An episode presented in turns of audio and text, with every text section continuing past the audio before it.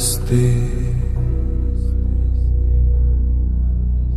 मा फलेषु कदाचन। मा कर्मफल हेतुर्भूमा ते सङ्गोत्स कर्मणि जय श्री कृष्ण दोस्तों। शुरू करने से पहले मैं परम भगवान श्री कृष्ण को नमन करता हूँ और उनसे प्रार्थना करता हूँ कि वो मुझे शक्ति दें और मुझे सही शब्द प्रदान करें, ताकि मैं उनके संदेश को अपने सभी प्यारे श्रोताओं तक पहुँचा सकूँ। कृष्ण जो कहते रहे हैं, उसे पचाने के लिए अभी तक अर्जुन संघर्ष कर रहा है। इंद्रियों को वश में करने, संसार से विरक्त होने और मन को शांत करने का कार्य ऐसा प्रतीत होता है, जैसे कोई पर्वत चढ़ना जो किसी बहुत ऊँचे स्थान पर हो। अब कृष्ण अर्जुन का ध्यान आत्मा से हटाकर सारी सृष्टि के सर्वोच्च स्वामी के रूप में अपनी ओर लगाते हैं। यह सृष्टि कृष्ण की निचली प्रकृति का हिस्सा है और पाँच तत्वों से बनी है, पृथ्वी अग्नि, जल, वायु और अंतरिक्ष।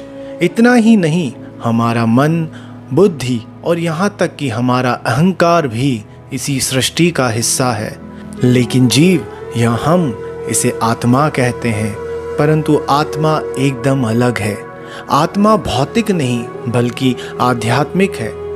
यह कृष्ण की उच्च प्रकृति का हिस्सा है। लेकिन जैसा कि कृष्ण बताते हैं जबकि ये दोनों समूह उन्हीं का हिस्सा हैं, पर वे उससे बांधते नहीं हैं।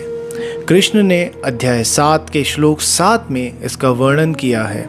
मतः परतरम नान्यात किंचित अस्ति धनंजया माई सर्वम इदम प्रोत्ताम सूत्र मणिगण इव। मुझसे श्रेष्ठ कुछ भी नहीं है धनंजय जैसे रत्न उनके दागों में पिरोए जाते हैं, वैसे ही यह सारा संसार मुझ पर पिरोया गया है। कृष्ण कहना चाहते हैं कि दुनिया और आत्माएँ कृष्ण पर निर्भर हैं, जैसे एक धागे पर मोती, लेकिन वे पूरी तरह से पारलौकिक हैं। जैसे धागा अदृश्य होता है और आभूषणों को एक आदेश प्रदान करता है, वैसे ही कृष्ण को भी प्रत्यक्ष रूप से नहीं देखा जा सकता, लेकिन वे जीवन की प्राकृतिक व्यवस्था प्रदान करते हैं। ग्रह परिक्रमा तारे, ऋतु परिवर्तन हमारा शरीर कार्य करता है। एक अदृश्य शक्ति है जो चीज़ों को घटित करती है। कृष्ण ही अग्नि में ताप है, बुद्धिमानों की बुद्धि है, लेकिन यह भौतिक दुनिया या माया हमारी आत्माओं को बांधती है और हमें अज्ञानता में रखती है। कृष्ण इसे अध्याय सात के श्लोक चौदह में बताते हैं। दैवई हैशा गुणा माई, मम माया धृतया। मम इवा ये प्रपध्यांते मयम इतम तरंती ते। तीनों गुणों से युक्त मेरी दिव्य माया को पार करना मुश्किल है, लेकिन जो खुद को मेरे सामने आत्मसमर्पण कर देते हैं, वे ही इस माया से पार हो जाते हैं। कृष्ण के अनुसार तीन गुण हैं, जो इस भौतिक वास्तविकता को निर्धारित करते हैं। सत्व गुण अच्छाई और पवित्रता की रजस गुण जुनून और इच्छा की विधा तमस गुण अज्ञान की विधा। सृष्टि में सब कुछ इन तीन गुणों के विभिन्न संयोजन से प्रभावित है। समुद्र में डूबते हुए मनुष्य की तरह हम भी इन तीन गुणों से बनी इस माया के शिकार हैं। लेकिन सवाल यह उठता है कि आखिर सही रास्ता क्या है? कृष्ण कहते हैं कि यह उनके प्रति समर्पण में है।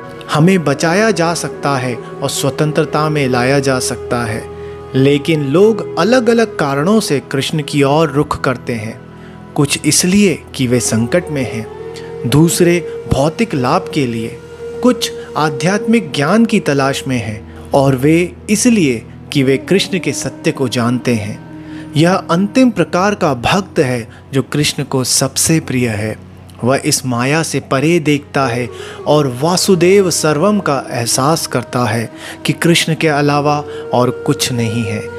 लेकिन जिनके पास वास्तविक बुद्धि या ईमानदारी नहीं है, वे अपना ध्यान देवताओं पर केंद्रित करते हैं, जो सीमित सांसारिक लाभ प्रदान करते हैं। सच्चाई से अनजान वे भूल जाते हैं कि ये देवता भी कृष्ण से अपनी शक्ति और अधिकार प्राप्त करते हैं। लेकिन लोग कृष्ण को सर्वोच्च मानने में असफल क्यों होते हैं? वे अध्याय सात के श्लोक 25 में कहते हैं अव्यक्तम व्यक्तिम अपनाम मान्यांते मम अबुध्याय परम भावम अजनान्तो मम व्यायम अनुतामम। मैं सब पर प्रकट नहीं हूँ, क्योंकि मैं अपनी योग माया से छिपा हुआ हूँ। यह मोहक संसार मुझे, जो अजन्मा और अविनाशी है, समझ नहीं पाता। मुद्दा यह है कि कृष्ण का वास्तविक स्वरूप उनकी योग माया या भ्रम की शक्ति के पीछे छुपा है। जो लोग उसकी ओर नहीं मुड़े हैं, उनके लिए उनकी दिव्यता की सच्ची महिमा एक रहस्य बनी हुई है। अगले अध्याय आठ में कृष्ण अर्जुन को समझाते हैं कि मृत्यु के बाद जो मंजिल मिलती है, वह उसके अंतिम विचारों पर निर्भर करती है।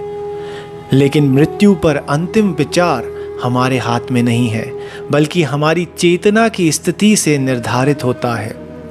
दूसरे शब्दों में, हमारा अंतिम विचार हमारे पूरे जीवन में जो कुछ भी किया है, उसे दर्शाता है।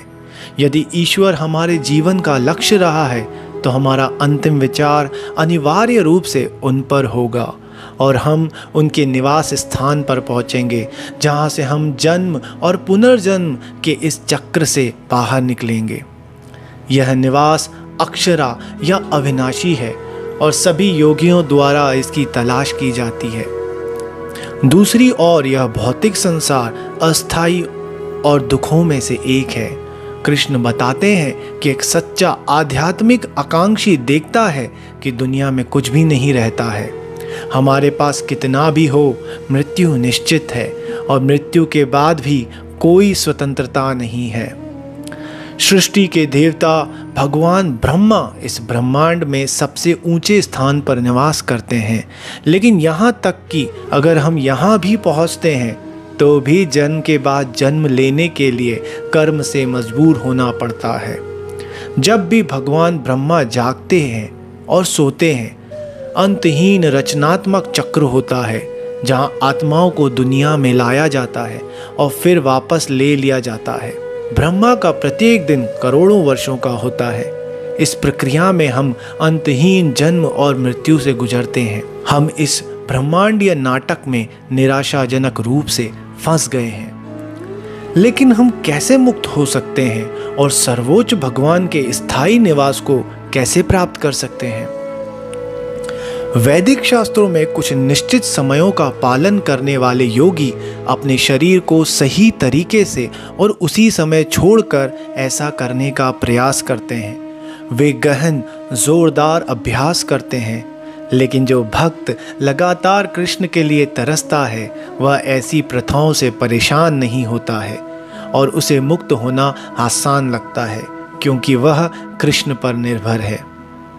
अध्याय नौ, भक्ति की शक्ति पर और विस्तार करता है। जो बुद्धिमान है, वे कृष्ण के सत्य को देखते हैं और प्रेम से उस पर अपना मन लगाते हैं। कोई मन्नत लेता है, उसकी स्तुति गाता है और पूजा पाठ करता है। कोई बुद्धि से उसका चिंतन करता है। कृष्ण स्पष्ट करते हैं कि उनकी अकल्पनीय प्रकृति जीवित है और सूक्ष्मतम और सबसे गहन तरीके से उपलब्ध है। कृष्ण सर्वत्र है।